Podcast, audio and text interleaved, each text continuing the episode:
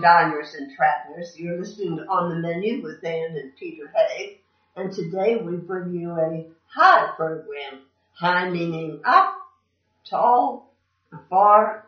Yes, and, and far away too. Yeah. High up and far away. Yeah, so Fig- Figure, figure that one out if you can. for, for all of you skiers out there, you'll probably respond well to, to our next guest, um, Marla Meredith. Uh, she writes high alpine cuisine, and I guess if you're on the slopes all the time, you need sustenance, and that's what she's giving you in her cookbook. Marla Meredith, you've written a book called High Alpine Cuisine, and uh, the the ski sites, the uh, the high alpine around the world sites, uh, is your environment, isn't it? It's yeah, it is very inviting. And, and you said, yeah, you said uh, moving to Telluride was your idea of heaven, huh? Yeah, moving to Telluride was a dream come true. I had been it had been on my hot list to move here for years before we actually made the, the real move, the full time commitment to the mountains. Right. Um, now you you come from a totally different background. When did you start this love affair with skiing? Yeah, so I I actually grew up on Long Island in New York, which was very different, and we call those the um, you know, the lowlanders, people without any altitude, and um, I think that I was high, I was really influenced um, as a young child. My family would pack up, get out of Long Island for the summer, and go to the countryside in Devon, England, which was rolling hills and beautiful cows, and Yeah. it wasn't necessarily high alpine, but it was country. Yeah, it's beautiful. Devon is beautiful. Yeah. Yeah. Why, why, why Isn't did you, it? why did you go to Devon? Was there a family connection? Yes. Or? Yeah, we, it was. My father, uh, his sister, my aunt, she had a dairy farm there. So that my my dad and his sisters grew up in Bayside, Queens, but then they, um, the, my two aunts decided to move to England right after college. So we frequented that farm in Devon. Yeah. We'll, we'll be driving close to that right before Christmas. Yeah. Oh, Peter's so brother beautiful. lives in in uh, Cornwall, in St. Agnes, Oh, yeah. Cornwall. Yeah. Yep, I've been there. Beautiful. Uh, but and we have uh, friends, colleagues who have a farm in Devon too, almost on the border with Cornwall. It's beautiful, just beautiful. Oh yeah, it's lovely. The the food that I experienced there, those you know farm fresh cheeses and vegetables grown on the farm and fruit, and it really inspired my um my taste buds for life. I mean, I love real food, and my book really taps into those flavors and ingredients. Now you did everything yourself on this book. You did the um, recipe development. You did the um, uh, food styling. You did the photography. Boy, you're talented. That it. Thank you so much. It, it's correct. I did it all, and even even the photo on the cover, I have my skis wearing my ski outfit. I'm in St. Christoph, Austria on that cover. I actually took that myself too, so it's pretty funny. Oh, you There's took only- it. I took that as well, the selfie on the cover. But yeah, all the food. I'm a. I, I always call myself a Jill of all trades, like a lot of women are these days. Right. Well, then you almost have to be, don't you? Well, Yeah, you do for Mar- sure. Marla, how much commonality is there in, in, if you like, ski country food around the world? I mean, the, you, your title implies that there, there is indeed a thing called high altitude cooking, High alpine. high alpine. yeah, Well, there you go. Yeah.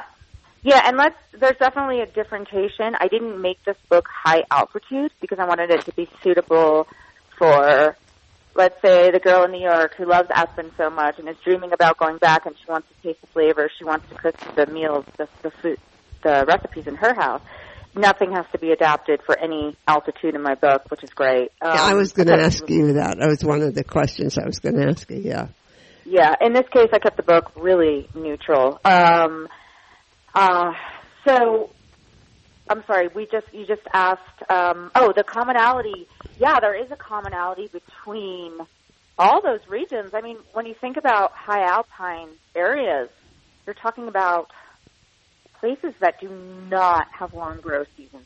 Very, very short seasons where you can grow anything fresh or find anything fresh, you know, naturally out there, like the mushrooms or the strawberries or, you know, um, different greens and stuff like that. The season's very, very short in all those areas. So that's why you find, and it's cold most of the year, so you need the heartier foods that sustain you and give you energy and that nurturing experience.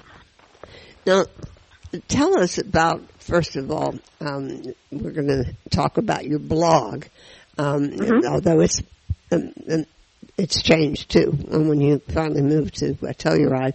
But uh, how did you start writing a blog? What did you do? Be- yeah, what did you do before? I mean, what made you start a blog? Well, originally, when I left school, I went to Syracuse University. When I left there, I left there as a textile designer. So I worked in New York City um, uh, doing textile design, which evolved from fabric, regular like upholstery fabrics and stuff into working with licensed characters for uh, Disney and Warner Brothers and stuff like that. Mm-hmm. And um, with that experience, I learned a lot about branding and how to really work within a brand's parameters. And over the years, I clearly have made myself and my myself a brand and what I do. So the transition from textile to cooking was after I had my kids. I didn't work for a while.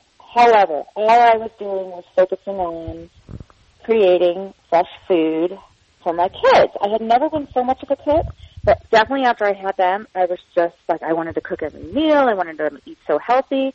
And I was also training for a lot of marathons at that time. And I wanted to be sort of like an elite athlete shape. So what, everything I ate really made an important impact on how I felt, how I performed, and also for my kids. Their moods, their, you know, I wanted to give them nurturing foods that they liked. So I learned a lot about food then, self-taught, um, and then when my daughter was six and my son was three in 2009, I was like, I've got to start working again. I, I love work so much. I want to be creative, but I want to do something different than textile. So everyone was really intrigued by all the cooking I was doing and staying so fit. And I brought a lunchbox everywhere. I packed three lunch boxes a day for myself and the kids. And they go, you should write down these recipes. They're awesome. And a cousin of mine said, "Have you ever started a blog?" I was like, "What is a blog? I don't even know what that is." Uh-huh. And back in back in 2009, it wasn't quite as you know. We all know what it is now. And so it started off as FamilyFreshCooking.com. It was only about food, and uh, I just you know amateur, real amateur photos. And then through the years, I took a lot of photo workshops and social media workshops and started to really understand the business, and I followed a lot of people. I, I love that, um, you know, leading by example. I had a lot of sort of mentors and things I would look at to really learn the ins and outs of that, the world, the social media world, and the food world. And hopefully, working um, through the years, I've experienced kitchens around the world. I've I've sat side by side chefs and watched them prepare and and help them prepare different foods, and a lot of those experiences were in the mountains, mountain kitchens, like in the Alps and here in Colorado, and that really furthered my understanding. Well, was this planned? This sort of like apprenticeship kind of thing was planned. You had this uh, goal in mind as what you're heading for. You know, it was interesting when I work with tourism boards for so part of my job isn't only working with um, food brands and writing and photographing, it's experiencing travel and then writing about that travel to bring back to my audience. And thankfully, with my food tie-in, when the tourism boards and different hotels book my stay, they're like, hey, we see that you're a big food writer and photographer. Would you like to spend a few hours in our kitchen uh-huh. with the chef? And the answer is, of course, yes. yes. So it's just sort of happened through the years, and I get a lot of kitchen tours, and I mean, I've toured some of the most amazing kitchens in the world. I, it's like baffling, and I'm grateful. Uh huh. Now, um, you're you're a single mom. You've been a single mom. Yeah, now I'm a single mom. Mm-hmm. You know, some of the the best creative ideas come out of women who are raising families and have to work. yeah, it's super interesting. It's so funny. I I started this thing where I keep this huge binder of recipe tear sheets from magazines on the counter, and in the morning I'm like, okay, kids, tell me what you're in the mood for for dinner. And instead of them saying the same thing every night, you know, every day, they look through the binder and go, oh, this looks good, that looks good, this looks good, That's and good. I cook from their ideas and um, improvise to make my own twist. Would you like to come and be my mother? Yeah, sure. I don't know if I need another kid right now, but you know, you, you, you probably don't. yeah, they're pretty tricky. Those kids, Yeah. I know. I was I was thinking about me. so funny. Well, so um, yeah, you, your kids were the motivation for the healthy part, I, I suspect. But you too. I mean, you're you're uh, an athlete. I mean, that that makes a big difference. It really does, and you know, it's funny. One of the best things about living here in Telluride, Colorado, at super high altitude, you burn calories just walking up and down the stairs. I mean, it's like you can really eat anything. And back when I lived in California, that's when I was that's where I had the kids, where I was training for marathons. It was like pounds didn't slide off like they do here. You need hearty food in the mountains. I, well, you know, I, I I spent some time in Guatemala, and uh, I realized, I mean, I would have like black beans three times a day and you know, all these carbs. And you, it Right. just sort of, uh, and you could eat all this because you burned all, all those calories off, all those carbs. Oh, absolutely. I I was I didn't eat much carbs at all when I was at sea level, and here you crave a big bowl of pasta all the time. Yes. Now, what are some of your? Uh, I mean, one of my favorite sections, I think, of your book is actually your drink section. Oh. mainly because they're so pretty. Oh, thank you. So much fun creating those cocktails and photographing them. Now, what are some of your favorites? Um, I really love. Well, that's a good The which one? question. I think the Nutty Nord cocktail is super interesting. It's got a beautiful mix of this nutcello, this walnut flavored liquor that you Yeah. really don't you don't see that often. It's fun to use it, and heavy cream, nutmeg, and cinnamon, and um, it's it's funny. It's a it's a it's a cool cocktail. You shake it with ice, but at the same time, there's this warming quality to all the flavors. So it's a nice mix taste wise. Um, I know a lot of people are huge fans of my loaded Bloody Mary recipe. Yes, that's Which- the one I'm looking at right now. And is that a burger on top of there or what? It's a, it's a, Yeah, yeah. It's you have officially- a it's a- it's officially a slider, I guess. Yeah, exactly. It's a slider with caramelized onions. and bacon you got in there? What's up? There's some bacon in there too. Oh, g- life is always better with bacon, isn't it? Yeah. Yeah, you, you, sh- you should label this one "Some Disassembly Required." Uh, isn't that true? Oh my gosh, that's so funny. You need like an extra plate sitting on the side with this one. Now, what what else would you point out to us the most interesting of your recipes? in the book, uh, you know, it's interesting. I mean, of course, I love all of them, and I, I love flipping through my own book, and I get hungry. That makes me really excited. Um, but as far as uh, sweet goes, I love the Engadine nut tart, uh, the new torts from um, Switzerland, and it's very specific to that area. This tart. My first trip ever going to Switzerland, I was introduced to this tart, and gosh, the flavor is just so beautiful and it it's great for sometimes I'll sneak it in for breakfast. It's so nice in the afternoon with a cup of coffee. Definitely, it's a very caramelly nut interior with a beautiful crust, a shortbread crust. Um, I like your bison sliders. I mean, we we interviewed someone from Colorado who's um, I, I can't remember Kathy Lund. She's with the. uh huh. She's with the bison. She's with the Bison Association. Yeah, Oh, awesome! Yeah, and she sent us samples, and I've had bison before, but I've had bison you could hardly cut with a hatchet. You know, this she she sent really tender bison and a lot of flavor, and uh, yeah, and I think if they get their organization going, no, that'll be um, that'll have a lot more popularity on everybody's meat list. I I absolutely love bison, love it, and thank goodness they serve a lot of it around here. Yeah, but there, there's a lot of bad bison out there too. So I mean, they have a lot of issues with quality control. I think. It it is for sure. I mean, you definitely want to eat the good stuff. Um, but yeah, those are so good, so good. And people are eating that bacon aioli is again bacon. Who doesn't love bacon? Um, that that makes them really come together. Another one, um, the Alpen macaroni. Did you see Oh, that? yeah. It's the the one pot Swiss Alpen macaroni. Yeah, I'm just The- the looking inter- at that. I, that's just funny That because is- this, as I turned the page, you you mentioned it. Yeah, it looks very That- good. Oh my goodness, it's so hearty, it's so beautiful, and you know, coming in from a cold day, whether you've been skiing or just doing, you know, taking a walk outside or whatever, to come home to this is like it's heavenly. And again, you guys are your caramelis, onion, your cheeses, but you know, the cheese coming out of these alpine areas. In this case, it's Gruyere. It's just oh, the flavors are awesome, and the interesting twist when they serve this that that shocked me was the applesauce on the side. Did you Mhm. notice that? No, I didn't. No, I better It's- look at it again. They always serve it with a small bowl of applesauce on the side. Oh, that's great. That's good. Now, um, That flavor, ugh, the uh, your blog, um, it's not just about food, is it? It's also about lifestyle.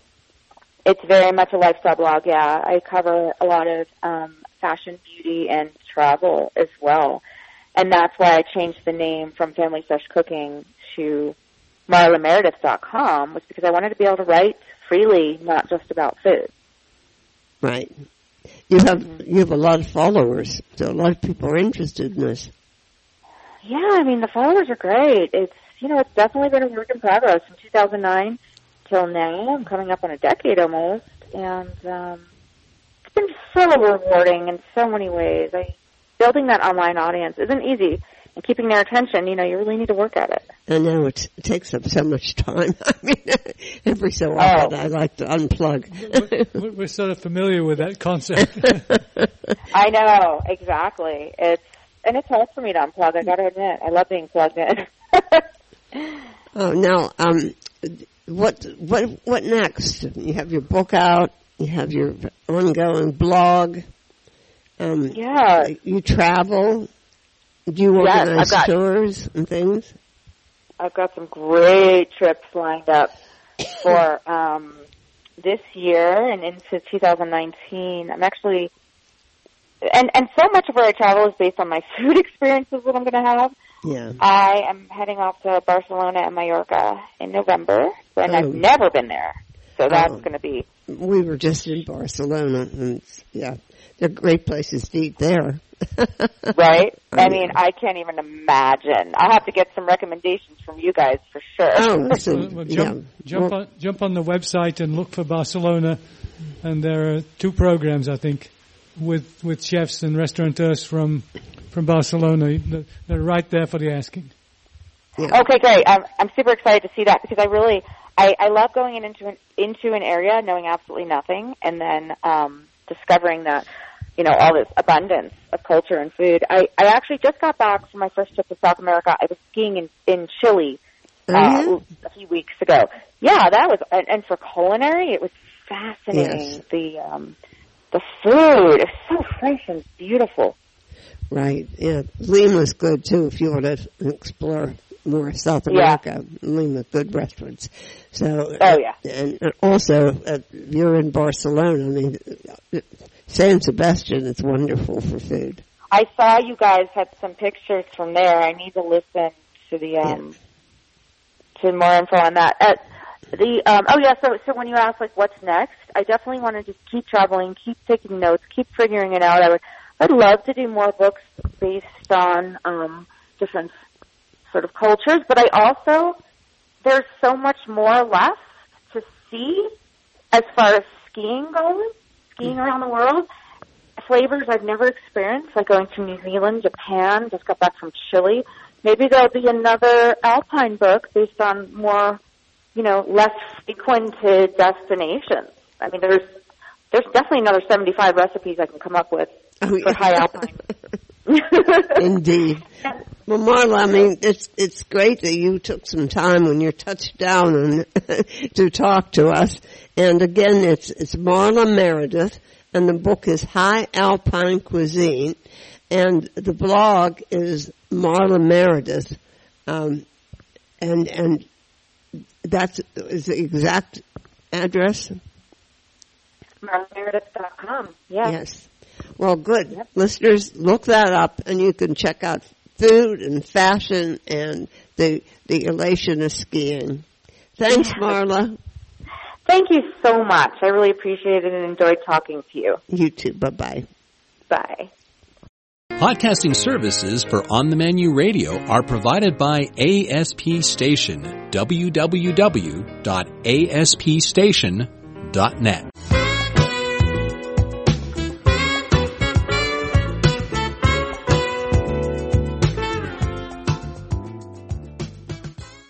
back. Our next guest traveled even further than Telluride, although she started out fairly close because I, I believe she was actually born in the state of Utah, which is pretty close by Telluride. Uh, but she, she's been around the world just a little bit. And- wonder why the, they named her Nevada when she was born. in Utah, yeah, ex- exactly. But, but anyway, for, for reasons which she, to an extent, explains, um, but it gives her an excuse to introduce the cuisine of her adopted country, which is Norway. Well, you know, Nevada Berg, you haven't explained yet why somebody who was born in Salt Lake City is, Utah is named Nevada, but it's kind of irrelevant because you really uh, are living in Norway and have just written this very interesting book called North Wild Kitchen, which is also um, your your website, right? And blog. It is, yes. Yes, that's correct. And it, the thing that I found really interesting about this cookbook is we are all inundated with new Nordic cuisine, but but you're going for the home cooking from the heart of Norway, which is something we don't get to see very much of. Yeah, I, I felt it was really, really important to be able to tell more about the food culture here in Norway, and that includes the traditions. Um, it concludes the, you know, all the recipes that have been passed down from generations. But it's also about the ingredients that are found here in Norway and how that all comes together to holistically form what Norwegians are actually eating every day and in the home. So of course there's inspiration of the new new Nordic, but it's not something that, you know, is replicated well enough in the household. So I wanted to be able to kind of share the stories and the food culture that that really does exist here and and kind of the beauty of the journey and the history behind all the plates and the dishes. Now, how long have you lived in Norway? It is uh, three years now, Aha. so not too long. Not too long. you sound content. You sound like you're really enjoying it. I do. I really do. Um, my I actually am married to a Norwegian, which is kind of the Norwegian uh, connection. Yes, can. And yeah, so we that's what brought us here. And actually, we've been living. I've lived outside the U.S. for about 13 years now, and we've been traveling a lot around the world. And we were living in Rome, Italy, before we moved here, and we have a, a little boy, and we kind of wanted to settle down. That- So that's our was- story too, by the way. Is it? Is it? but we ended up in Pittsburgh, not quite the same as Oh. Norway. Well, that's all right. Yeah, it's know. still a good place. but it's true. It's it's funny how it always kind of brings you back down to where you have to be rooted in a community. It's true. I mean, I, I kept You know saying it? we never get set down any roots. So, Well, and what, what course, we did 45 years or so ago, we did. yeah, R- Rome is wonderful. Yeah. Yes, Rome was Rome uh, was very lovely. Um, it's you know for me, I love history and I love culture and food, obviously. So you know, just walking through the streets every day was just such an amazing experience. Yeah, the And first to be time. able to just know people. the- Yeah, go ahead. The first time uh, Peter was in Rome with me, um, you know, he's English from the north of England, and he said he knew what old was. He understood that, but he was, this is his first exposure to ancient. And that's what I think is so distinguishing about uh, Roman culture. It's true, and and it's so lovely how when you're walking down the street, you can actually see the layers. Uh-huh. You know how they've managed Right. to put all the centuries together and, and the new now, and it's it's a, it's a fascinating place. You know, Right. there's no place like it. You know, and the fun, the funny part about it is, all, all of it was discovered by a funny old English lady. No, nobody knew it was there. Nobody knew the forum was there. I know. They covered. Oh, really? And then They- they, Yeah. yeah. Oh, they had She- photographs dis- I've seen. She, she discovered it. cows. Exactly Cows what, grazing on the, the on top of the forum. yeah, w- w- Oh, quite, wow. quite what she was doing, I don't know. She wasn't, she wasn't digging in a garden, I don't think, but, No, I don't remember. No. but she started the process and then the Italians picked up the slack. Yeah.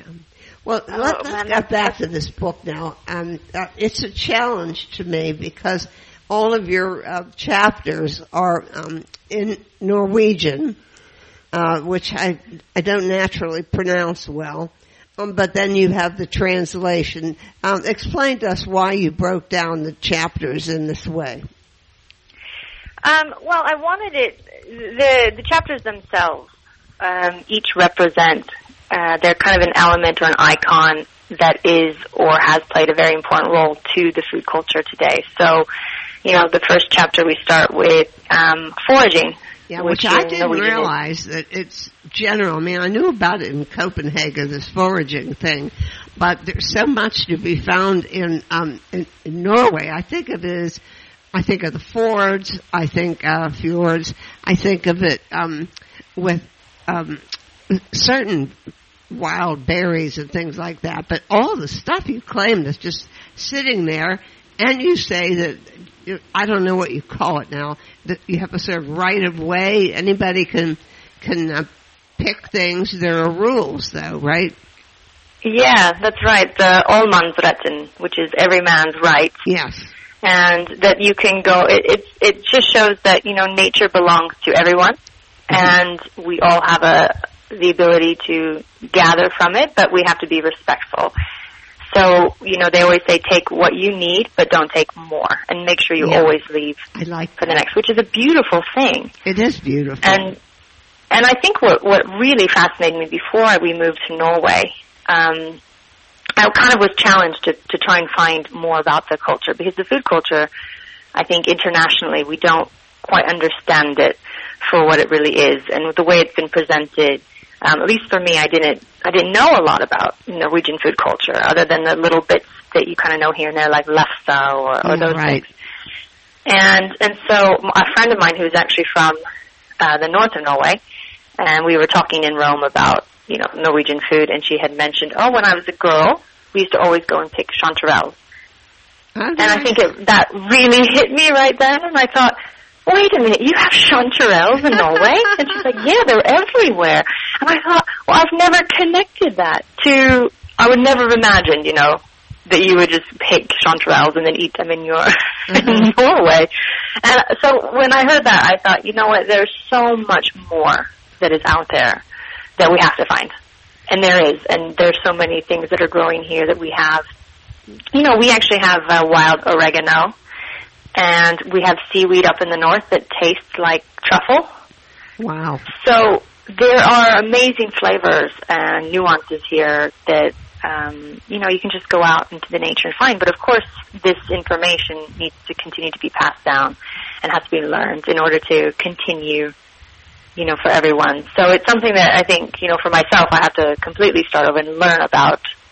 But there's so much knowledge here that I'm lucky enough to be able to, you know, ask people or ask neighbors, and they can give their wisdom as well. Now, how how far north do you actually live? We are, we're not too north. We're actually, if you look at the map from Oslo, if you look at Oslo and Bergen, and they're kind of, they're directly apart from each other on, along the coasts, on each coastline. So we're actually in between, but we're closer to Oslo, about Yeah. two and a half hours. So I think we're kind of in Bergen, the valley. Bergen is where this restaurant is. Okay, could be. Oh, yeah, that might be then. Yeah. And you know, Bergen's a, is a lovely place. That's actually where my husband is from, so I know Bergen quite well. Um, but the valley, the the area we are in, is actually known as the medieval valley, and it's called uh, Numedal, um, which means valley.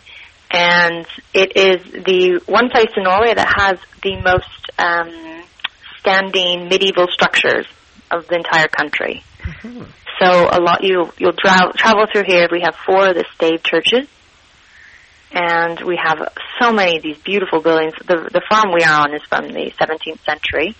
Yeah, So we have old- beautiful. Yeah, I mean, so it's just it's a, such an inspiring place. It's the forest, it's the the water. We are close to Hardangervidda, which is Europe's uh, largest plateau. Uh-huh. So there's the reindeer, and we have the moose. So it's a very uh, it's a very charming place to be, and it's a great place to be for the food culture and to learn more about the traditional dishes because they're still being made here in this area. So. Now, now hunting's also big, right? It is, and it, it is hunting season right now, actually. So uh, a lot of people are going away for the weekend, Uh-huh. No, and uh, and oh, go ahead. no, go ahead. They're, they're away And for I the was just- away for the weekend, and um, that's actually one of the chapters that I wanted to include in here because it is such a big part. Is the, hunt, and it's uh, important to know because I I do think there's um, certain connotations when we talk about you know hunting. Um, but Norwegians are very, very good at their responsibility to to the hunt and to make sure that everything's done in a sustainable way and uh, done for the best interest of the animal. And so it's just, you know, and, and here we have the, as I said, the moose, and we have reindeer, and oh, I'm trying to think what hunting. Uh, birds. You have grouse. So it's something that's still very much part of the culture. People are still young people are obviously part of it, and it's a lovely way to kind of know where your food is coming from. Right. And and the, just to run through these other sections that you're covering, besides the foraging and hunting, you have the waters, and you have plenty of that. Um, the um, the Summer Mountain Farm, which is where you are, are you? No. Uh, well, we we're we have we're on a, like a, a, a farm itself, but the summer farm is actually where all the if you had a farm in the old days, you would have a specific uh, summer farm that you would move the animals to, where they could just go out and graze. So they still have them around all over Norway. It's like that thing Um, in Italy. What's it called? Yeah, it's called the tra- Transumanza, Transhumanism. Yeah. Yeah. And, and they have it in they have it in France too, yes, they do. in certain parts of Spain. France and in Spain, Right. where, where where you have a situation where the the lowland gets very hot and no grass will grow, where they take the They move. sheeples, whatever they are, and Yeah. Take take them up take them up where there is something to eat. They even have their own language and lifestyle. It's interesting. So you have it too there. Um, then you have the the harvest. Um, the um, we did the hunt. Um, what else? Uh, Oh, the storage thing. What do you call that? A staberet? This is uh, it's a it's a stabbur. Uh. Stabburet is the is the because anything with et or en at the end is, is the. So Oh. this is uh, a stabbur, and and this is a medieval structure. Um, we have one on our farm, and Do of course it was used to store food in the old days. So Yeah, I like that it's raised up above the ground to keep the rats and stuff away. yeah, I, I, I- really that really worried me. Actually, I was thinking about all this food in this place and, and what would happen with all these hungry rodents running around. right. They would all come up. So it's, it's a very smart, uh, smart way of designing the building. And, and, and then there are all these other traditions like um, the the uh, campfires and the, um, the the what is this last one? How do you pronounce this? The iron, The- the, the- griddle, and the And the yeah, oven. Can you uh, Yes. pronounce those for me? Because I think it sounds so good. Yes, it's it's the Jørnet, the Tokken, og Ovnen. wow. So Okay. they're um and you know those are you know a lot of when you think of Norwegian food, I think a lot of ex- uh, people will immediately think like lefse, or the baked goods, Right. waffles, Mhm. lefse, and, uh, and lefse is, is baked on the griddle, which is the takka. And, uh, and it was so important that, uh, you know, it's, it's played such an important role. The cooking of these flatbreads or lefse, um, and these other baked goods. So it was one of those things where I thought we have to include it in here. Uh-huh. And and uh, and as we went through the chapters, um, for me it was I was thinking about oh should I should we put them seasonally or should we you know normally do an appetizer, desserts, and this not. And I just felt that in order to properly tell the story of the food culture here, that you had to put it in a way that you could, you know, round them up under these really important elements. And I, I think it, it describes it well enough. And if you kind of look at it, it does go a little bit with the seasonality where you start in the spring and you're foraging and then, you know, in the summertime you're out in the waters, even Right. though a lot of the seafood is prime in the winter, but the setter in the summer, and then you have the harvest at the end in the autumn, and then you start the hunt, and then you're storing the food for the winter. You're using the fire in the winter as well, and then of course baking. So for me, it was just a way to really kind of tell the story and to bring the reader. So it's not just not just full of recipes in a cookbook, but it really is to kind of guide you through the feeling and the journey of what it is to eat here in Norway. Now, we eat a little bit of Norway every week. It's just that Do my, you? it's just that my wife doesn't know that. What are you eating? a farm-raised Atlantic salmon from Norway, contracted Oh, yes. contracted for by Whole Food Markets. Oh yeah. That's what that's apparently that's where they get their salmon from. oh.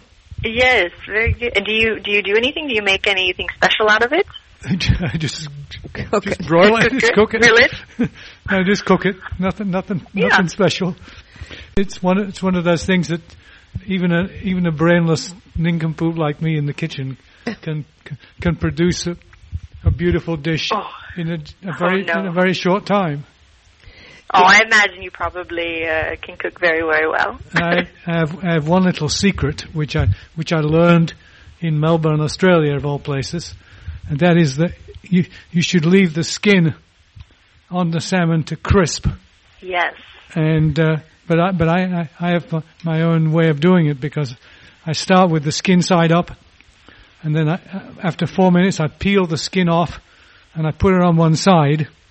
Then I finish cooking the the fish, and then when the oven is when the broiler is turned off, but the oven is still hot, I put the skin back in the back in the oven to crisp, Oh, and, it, and it's fabulous. You know, that sounds really good. I'll something try it. something in the book I think is really important. Um, although I think probably a lot's lost in translation of these ingredients. Um, you, you have the actual ingredient, and then you have an, an, a substitute or equivalent. Um, and Yes. yeah, and um, uh, well, I mean, I interviewed a, um, a Norwegian uh, a cook. I mean, she was um, not a full chef, but she was a cook. And uh, she talked constantly about cloudberries. And I had no idea. And here you compare them to golden raspberries, which we have growing in our garden. Oh, perfect. Yeah. I mean, the, the flavor profile is a little different, but I would imagine it's probably the closest that you could get. Um 'cause uh, it, they are in the same family. Uh, What about yeah, lingonberries? I, they didn't taste to me like cranberries at all. the lingonberries, well, they're mu- they're a bit smaller, but they're the closest substitute would be throwing in the cranberries. Um, so it has that kind of bitterness. But like for Thanksgiving, because obviously we celebrate here, uh, so I use the lingonberries to make like my my cranberry jams and Oh yeah. and those things, cranberry jelly, and it works really really well. And I actually find the taste to be, you know, the same. I couldn't really tell much of a difference. So um, so when I give these substitutes, because you know, I think it's really important that you never be feel limited and that you don't feel like, oh, I can't, I can't make that because oh, it- it's not something I can find here. I feel that you should always be inspired and to use what is available for you. So if you're growing your golden raspberries in it, you should, you know, use those. It might not be the exact same um, end product. Maybe the flavors be a little bit different. Uh, cloudberries probably a bit more earthy, but you know, it's still going to be really great, and it's still something that can hopefully inspire you to then cook and try with, you know, those ingredients that are around here. Yeah, it'd be nice to have the real thing because I don't think chicken or turkey is a substitute for hare. yeah. it's true. If you can, if you can get hare, I, I suggest you go for it. But, if you but, can't, but, you, but at least you can catch one. Yeah, right. yeah, right. but the one thing that actually um, startled me was uh, many natural pavlovas. We used Oh, to live, yes. We used to live in Australia, and that's not my idea of a pavlova at all. right, right. Nettle, nettle pavlova. Yeah, you, you can't trust those Norwegians. They're a sly lot. they are right. We T- like, t- no. Turn your back Well, back you on know, them. this is Turn your back on them. They'll invade your country.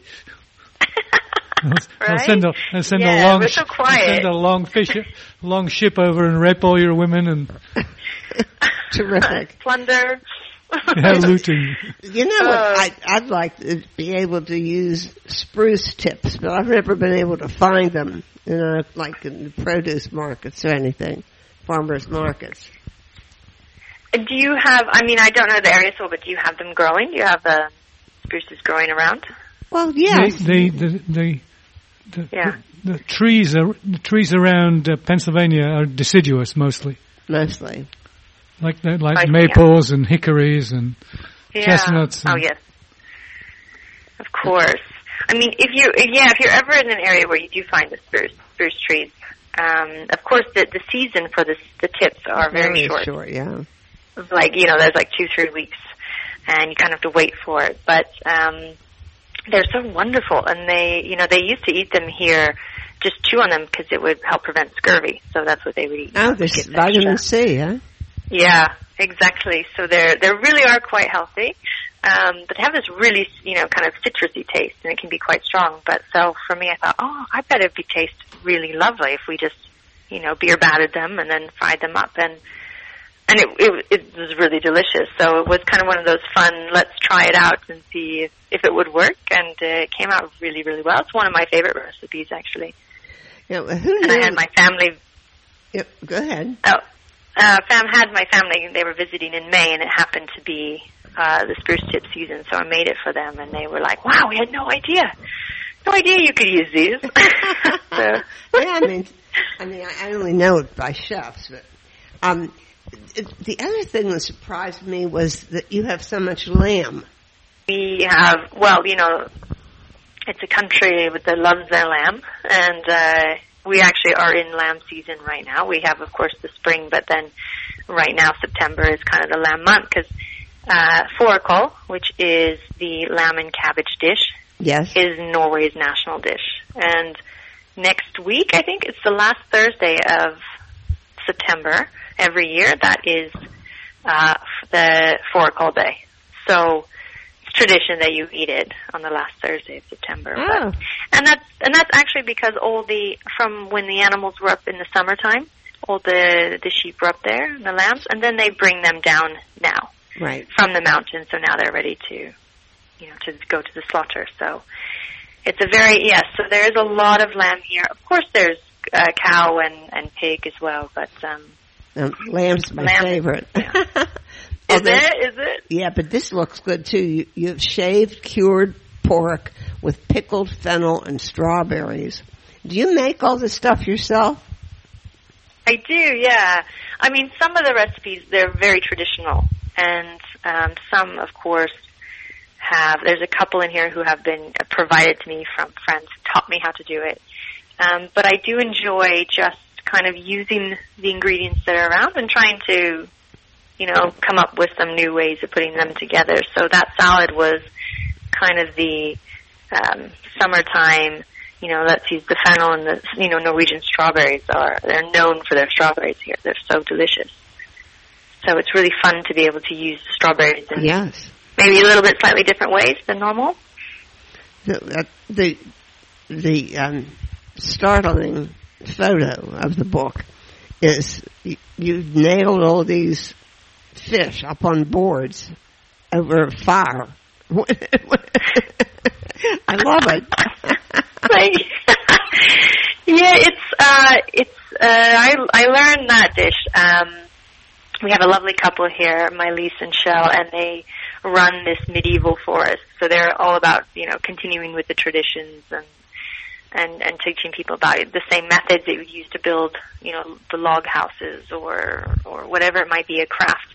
And so you know I went over and he said, oh let me show you. Let's do a, a proper medieval Viking kind of dish. And uh, and so he was like, this is you take the trout and you you know, you skin it out, you bone it, and then you, yeah, you just very, very rustic like, just nail in some wood, stick, it. put it on the plank, and then pop it up, and it is so delicious. And you, you know, you talked about leaving the skin on Mm-hmm. earlier Yeah, and letting yeah. it crisp, and this is just divine. You know, the the skin just from right underneath next to the flames, and it just crisps, and the tail curls, and it's That's it. just it, it's just fascinating, and it's really fun and it's actually kind of a really cool dish that if you ever want to, you know, it's quite, it's actually quite simple, but you know, it's a fun thing if you have friends or family around, and everyone can kind of gather, and you just kind of wait, you know, not too long, and then have this lovely meal outside. So, Well, this is a fascinating book, I'll tell you.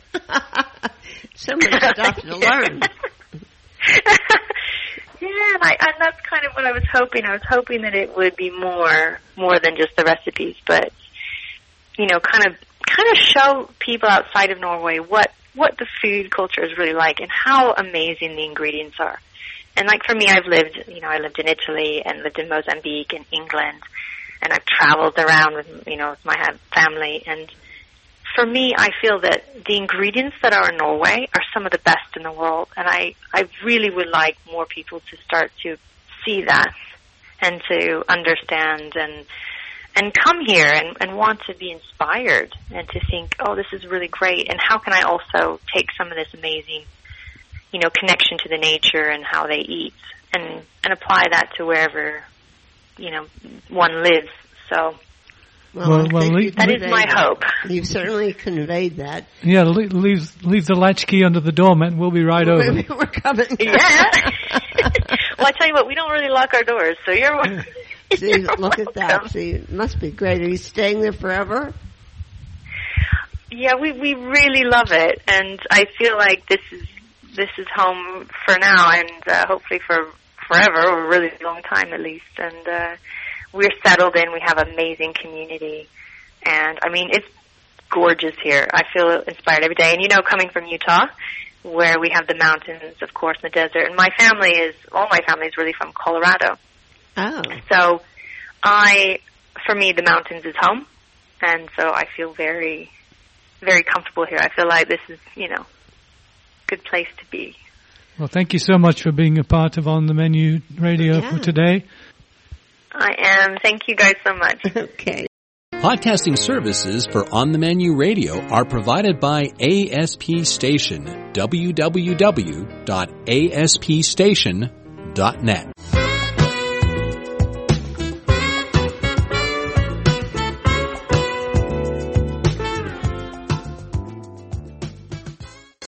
Go ahead. And now we have another secret unveiled in China, Chinese cooking. And we're going to be exploring, oh, what a fantastic mystical name this is. Cooking South of the Clouds. Now that's high, isn't it? It is. It is. So, but, um, Georgia Freedman has, revealed all these secrets, the culinary secrets from a little known area, but it is like a, a cultural crossroads. So you'll find some things familiar, some things brand new. Uh, listen to Georgia tell us all about the Yunnan province and its cuisines. Georgia Freedman, I told you before we came on air that your book is so packed densely with information and it's from a part of China that is so little known. Georgia Freedman is the author. Her husband Josh Wand did the wonderful photography and every every page I turned I found some new and interesting information. The book is uh, called Yeah, Cooking. South of the Clouds, Recipes and Stories from China's Yunnan province. Where to start? Let's start with this. The population of China is now 1.5 gazillion. Every, everything about China is big except Yunnan, which is small. Yunnan is small compared to the rest of China, but certainly if you are in Yunnan traveling around, it is quite big in the same way that um, you know countries in Europe. It's, it is the size of some countries in Europe. So on that scale, it is quite big. But compared to the rest of the country and some of the other provinces, it's fairly small. How did it become Yunnan? Um, you know, I'm not sure how the name. The name actually means south of the clouds. Yeah. Um, Okay. I'm not sure. So that's where that name what, comes from. Yeah, I'm not sure at what point they began calling it Yunnan. I know the area was called Yunnan fairly far back, although not necessarily with these particular borders. But it's just south of the Tibetan Plateau, and as you head north to the tip of Yunnan, you really start to climb into the clouds. And so it really becomes this very obvious thing that this is the area of land that is south of this extremely mountainous, cloudy area of the world. Um, and as you get farther south in Yunnan, it becomes quite warm and temperate, and you get subtropical rainforests and some other things going on all the way south. Now, is this is, is part of Yunnan where the pan, where the giant pandas come from? Uh, no, the pandas are in Sichuan, which is Oh, it's uh, different, different actually place. Okay. yes, but, but it does border Yunnan. It's Yeah, all everything that same part borders of China. Yunnan. I mean, I, A lot of things border Yunnan. Yeah. Exactly. I mean, I'm looking at this map you did, and you've got um, uh, Myanmar, you've got um, Sichuan, you've got um, Vietnam, Laos. Uh, uh, you know, it just now you say that there is no one cuisine from this area because there are so many minorities. And each Mhm. one maintains its culture. Tell us a little bit about how that happened to come to pass. Well, this part of the world um, is really a crossroads um, for a lot of places, and because it's the border of so many different areas and it's so mountainous and used to be so difficult to get into, there were a lot of migrations that came through Yunnan, and some people stayed and some people continued. If you look at the history of different people in Asia, and see that a lot of minority groups were pushed out of the more um, what, are, what are now the more populated areas of China that had the best arable land and pushed up into the mountains. Um, and you know, Yunnan was not actually part of the rest of China for a really long time because it was this sort of ungovernable area that had its own kingdoms that were up in the mountains and were able to defend themselves from invading armies. But uh, that way, over the course of time, a lot of different groups of people sort of made a home in the mountains away from the conflict that had pushed them out of different parts of um, China and some other parts of Asia. Um, and then some people continued down. The the Dai minority people in Yunnan um, are the same group of people historically, very long time ago, as the the Thai, the Tai Thai that um, eventually In populated Thailand, yeah. Thailand and Right. Laos. Right. And so if you really look back at the evidence of various bits of historical migration, so many different groups came through Yunnan and some stayed. Now, the, you- talk about, and I can't remember the name of this, something about the horse road, and it, and it The was Tea Horse Road, the. Tea- the tea horse road. That sounded really entertaining. Yeah, it's a beautiful name. Um, it's a trade corridor that is also called the Western Silk Road, The- and it did tremendous amounts of trade for thousands and thousands of years, much longer than the Silk Road that we think of up in the north. Um, that goes from Xi'an and up into the Middle East. But this corridor, it's called the Tea Horse Road because there is tea down in southern Yunnan and in um, other parts of southern China, and then there were horses that were um, being bred by the Tibetans, and you needed horses for the Chinese army, and the Tibetans wanted tea, and so those were some of the major things that were traded along the route. But of course, there was also lots of other things: jade and spices and rice and herbs and foraged ingredients and all kinds of things. And the trade route didn't just go north to south up to Tibet um, and down into southern Yunnan and Laos, but also in many different directions. There are a lot of different historical border towns on the way into Myanmar, um, and it even continued down then into India. So it was a really rich area of trade, and that has also really informed the food. Now, how did you organize your book? So the book is organized geographically because with the different geographic areas in Yunnan, you wouldn't necessarily eat the foods of the cold northern areas that are populated by Tibetans and other mi- minorities near Tibet with the foods that are eaten down in the south near Laos where you have bright grilled spicy things that are similar to what you would find in Vietnam and Laos. So it didn't make sense to do the book in that traditional, you know, meats, vegetables kind of way. And I really wanted people to understand this part of the world as well, not just the foods, but really sort of give an introduction to this unique place because I think it's important to understand where the foods come from whenever we're talking about foods that we haven't really come across and well and historical foods as well. It's important to know whose food you're eating.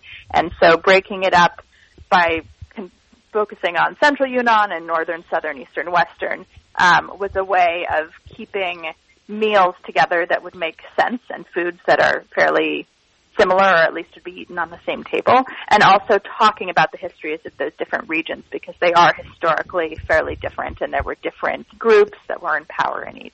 Now, even though there's no single cuisine, there are some characteristics that I encountered over and over again in the book. One of them being an abundance of mushrooms. Yes, yes. Uh, Yunnan is famous for its mushrooms. There are, well, thousands of different kinds of mushrooms, and some of the most famous kinds, like porcinis and matsutakes, are harvested and then shipped out to specialty markets all across the world. A lot of them go straight to Japan or to Seattle. So Yunnan is extremely famous for its um, well, for pu'er tea, which also comes from Yunnan, and then for its mushrooms. And there are lots of kinds of mushrooms there that don't get exported because people don't really know about them, and the locals Oh yeah, I'm not sure in about many that. ways. Yeah, I mean, Yeah. I'd, I'd be a little bit nervous about uh, foraging mushrooms there. I mean, yes. Well, unfortunately, you go. You know, there are experts, and Yes. they're they're good spots for foraging secrets. yeah, of I know everybody does. Um, and then there are specialty restaurants that will prepare the mushrooms for you. So even if it's a type that you know, there are many types of mushrooms that you can eat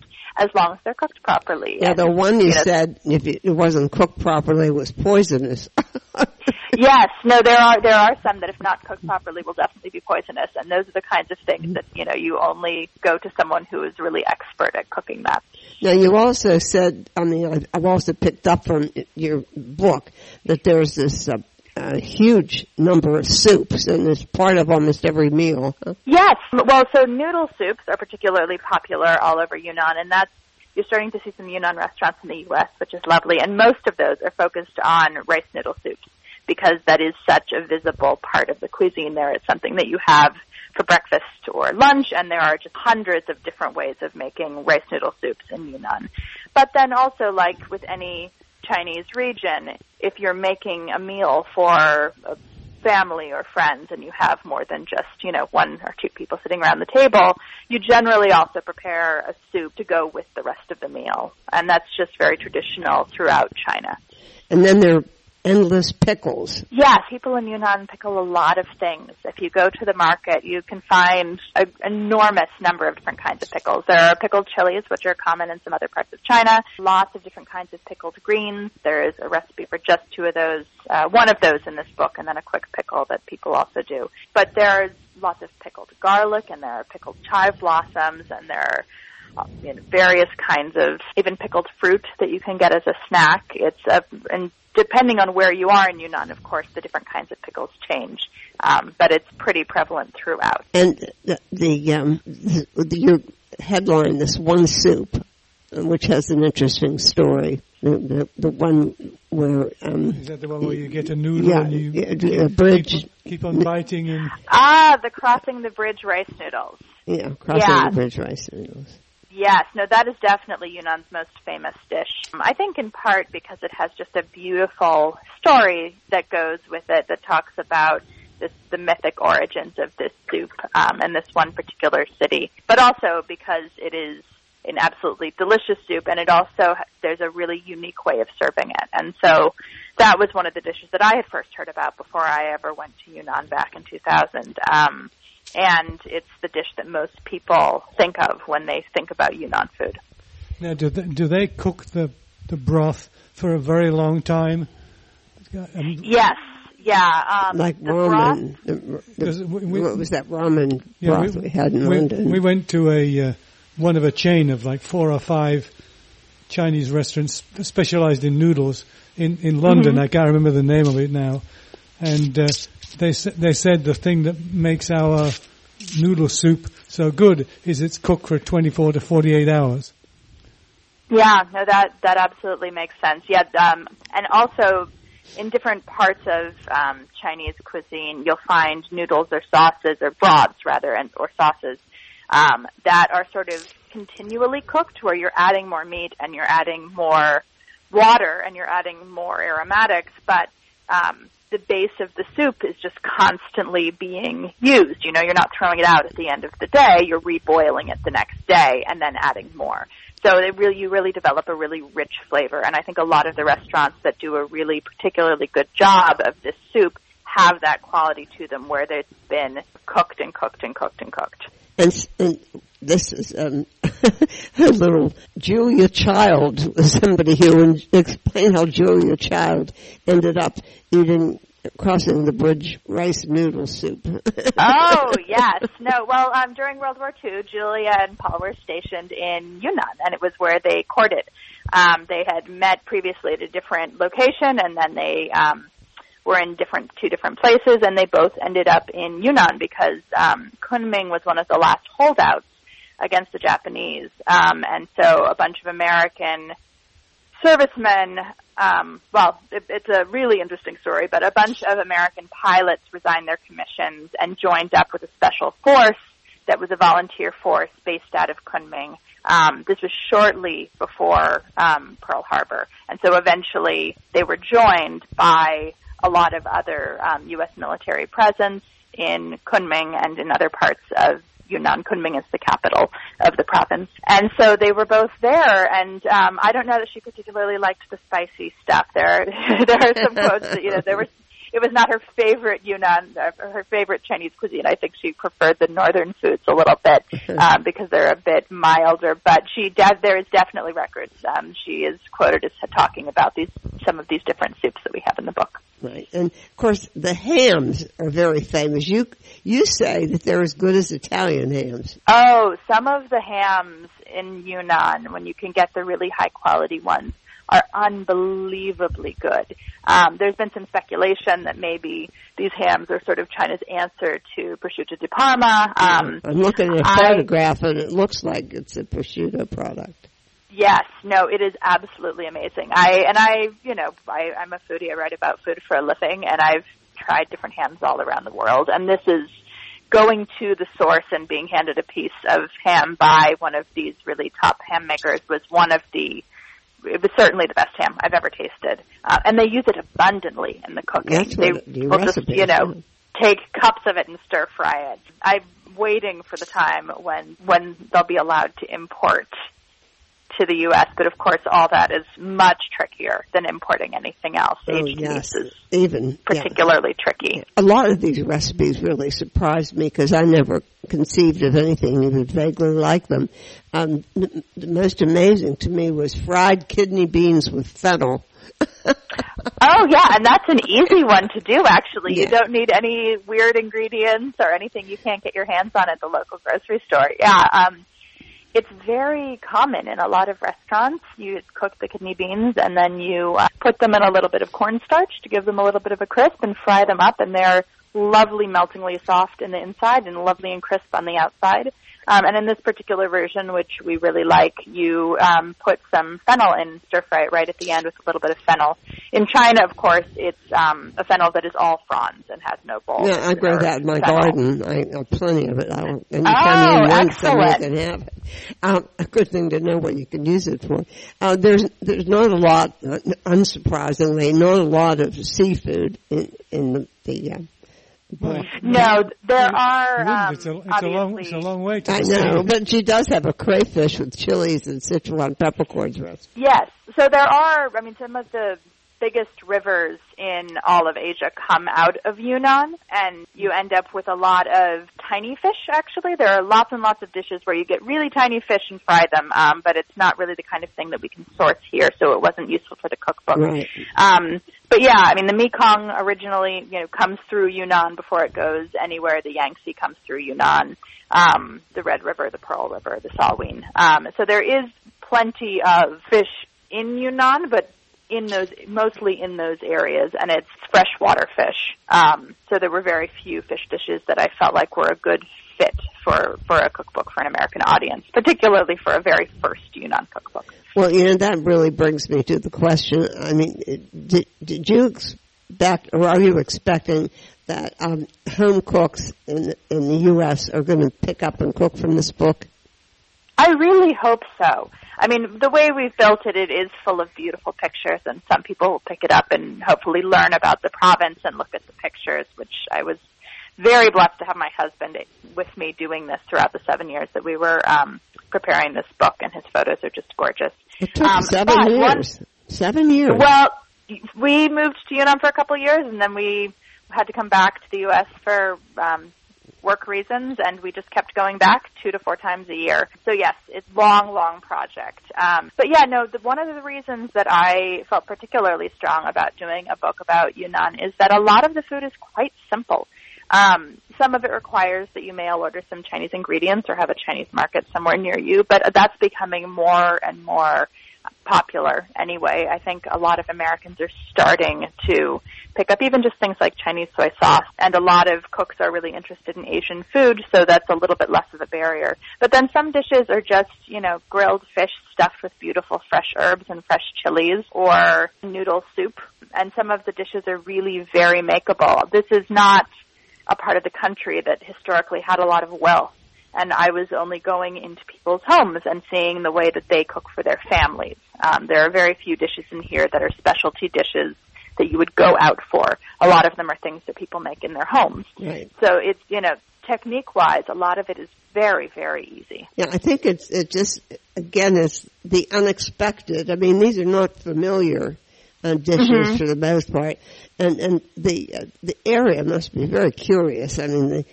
it seems to me with all these different customs that you were talking about, like walking marriages. I mean, it seems so foreign and exotic. Yeah, no, it's a very different part of the world, and even you know the Chinese will come to Yunnan um, as tourists specifically because it, it is very different from the rest of the country. It's the kind of thing you find also in the mountains of um, Thailand, for instance. Right. You know, there are different, the hill tribes there are are in many cases the same minorities that you'll find in Yunnan. There's a lot of overlap, but it really is in that way a unique part of the world. But that doesn't mean that the food is not cookable. You know, in many cases, you don't even need a wok to make these recipes. What is a, a walking marriage? Oh well, the Mosuo um, are a minority group um, up in northern Yunnan, um, and they are a um, matrilineal society.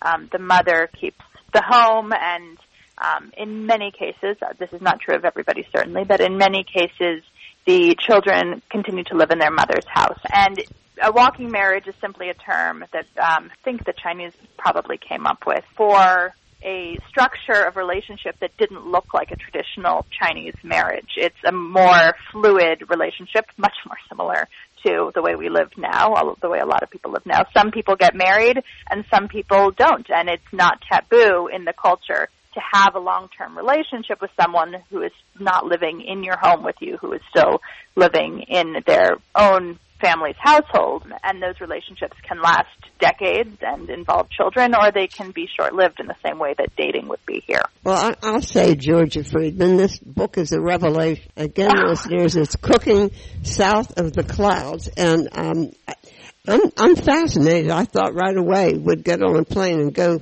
to uh, Yunnan, but I, I don't know if Peter's ready for that just yet. And you said that it's uh, very different from the first time that you went there, so it's really getting on the the uh, tourist map. Oh yes, when I first went, it was mostly backpackers. There were some very nice hotels, or maybe two very nice hotels in Kunming, um, specifically for when government officials came to visit, or if there was some sort of important event going on. That they weren't used for very much by tourists. But um, in the last few years, there are dozens of really high-end um, properties going in. Some international hotel chains have places in different parts of Yunnan. I think we stayed at a Marriott resort at one point when I had my in-laws traveling with me. Mm-hmm. And you know, sometimes I'm traveling with just my husband and now our young daughter. Um, and so you know, we'll stay in small places that are more local. And then other times I've brought other family and friends, and we've stayed in much nicer places, um, and it's it can be very very accessible to put to anyone really because you know even if you don't speak Chinese you could always hire a driver and and a translator the way you would anywhere in the world and it's very easy to get around now. Well, thank you, Georgia Freedman. It's, it's wonderful to, to be exposed to someplace new. Well, thank you so much for having me. It's really lovely to talk to you guys about the book. I really appreciate the interest. Yeah, much success to you. Thank you so much. Well, we sure hope you enjoyed today's program, wandering around the world, get, getting higher and higher, lower, lower and lower. Sometimes maybe, I don't know. They, these these ladies are certainly great adventurers. Yes. That there is no question, and uh, we're glad to be able to share their stories with you. And we'll have more exciting stories, same time, same place next week. And until then. Bye bye.